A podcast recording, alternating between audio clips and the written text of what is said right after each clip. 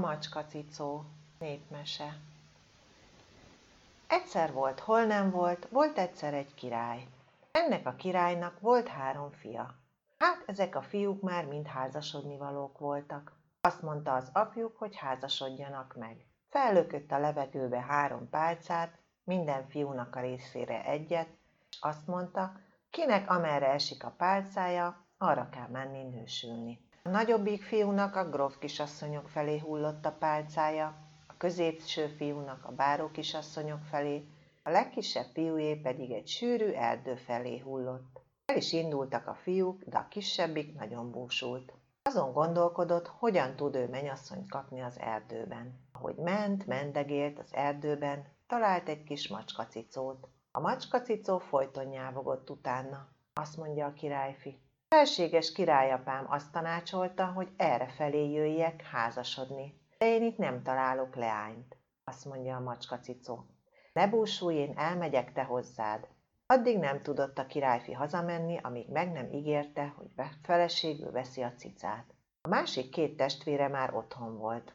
Azok örültek, mert szép menyasszonyt kaptak. Az apjuk kérdezte sorra, hogy kinek milyen a menyasszonya. A legnagyobbik fiú mondta, hogy az övé gróf kisasszony, a közbelső mondta, hogy az övé báró kisasszony, a legkisebb azt mondta, hogy majd meglátják.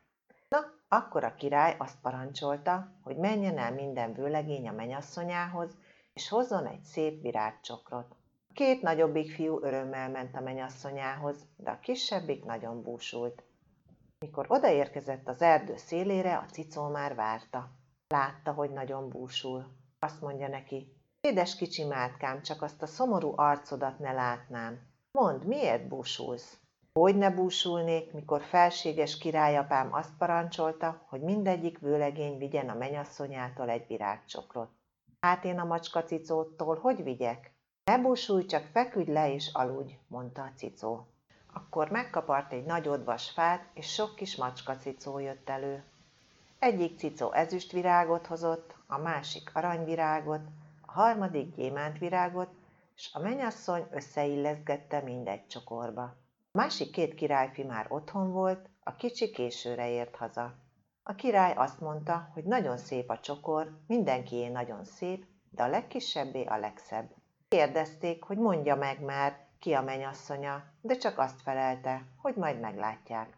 Eltmúlt az idő, egy hét múlva újra azt parancsolta a király, hogy menjen mindenik a menyasszonyához, és hozzon egy kendőt. Elmentek a királyfiak, a 2 nagyobb nagy örömmel, de a kisebbik csak nagyon búsult. Mikor odaért az erdő szélére, a cicó már várta. Azt mondja, édes kicsi mátkám, csak azt a szomorú arcodat ne látnám. Mondd meg, miért búsulsz? Hogy ne búsulnék, mikor most kendőt kell vigyek a menyasszonyomtól. Hát a cicó nem tud szőni. Ne búsulj, csak feküdj le és aludj. Megint megkaparta az odvas fát, előjöttek a kis cicók. Egyik aranyszálat, másik ezüstszálat, a harmadik gyémántszálat hozott. A menyasszony megszőtte. Amikor hazaérkeztek, a király megnézte a kendőt. A 2 nagyobbik fiúnak azt mondta, hogy hát szép, szép a kendő, amit hoztak, de a legkisebbnek azt mondta, hogy ez nagyon szép. Mondd meg, ki a menyasszonyod? Majd meglátjátok. Megint telt az idő. Nem sokára a király azt mondta, hogy most már hozza el mindenik a menyasszonyát. A 2 nagyobbik örvendezve ment a menyasszonyáért, de a legkisebb most már igazán nagyon búsult. Arra gondolt, hogyan vigye ő a macskacicót haza. Még eddig minden megvolt, ami szükséges, de most már nincs mit tenni, csak be kell mutatni. A macskacicó ott várta az erdőszélen. Megint azt mondja neki, édes kicsi mátkám, csak azt a szomorú arcodat ne látnám. Mondd, miért búsulsz? Hogy ne búsulnék, mikor felséges királyapám azt parancsolta, hogy mindenik vigye haza a menyasszonyát. Én téged, cicó, hogy vigyelek? Ne búsulj, csak feküdj le és aludj. A királyfi gondolta, hogy most nem alszik el, de csak nem tudott magának parancsolni, és csak elaludt. Amikor felébredt, egy gyönyörű szép királyi palotában ébredt fel, és egy nagyon szép királykisasszony volt mellette. Azt se tudta, mit csináljon. Nagyon meg volt ijedve. De a királykisasszony azt mondta neki, hogy ne búsuljon, mert ő az, akit macskacicó képében megkért, de ő el volt átkozva, hogy addig mindig macskacicó legyen, amíg valaki meg nem kéri macskacicó képében. Macskacicó voltam, most te megkértél, és visszaváltoztam királykisasszonynak. Voltak ott a királyi palotában inasok, kocsisok, szobalányok, gyönyörű szép hintó, lovak. Beült a királyfi a királykisasszonnyal a hintóba, 12 ló húzta. Így mentek hazafelé.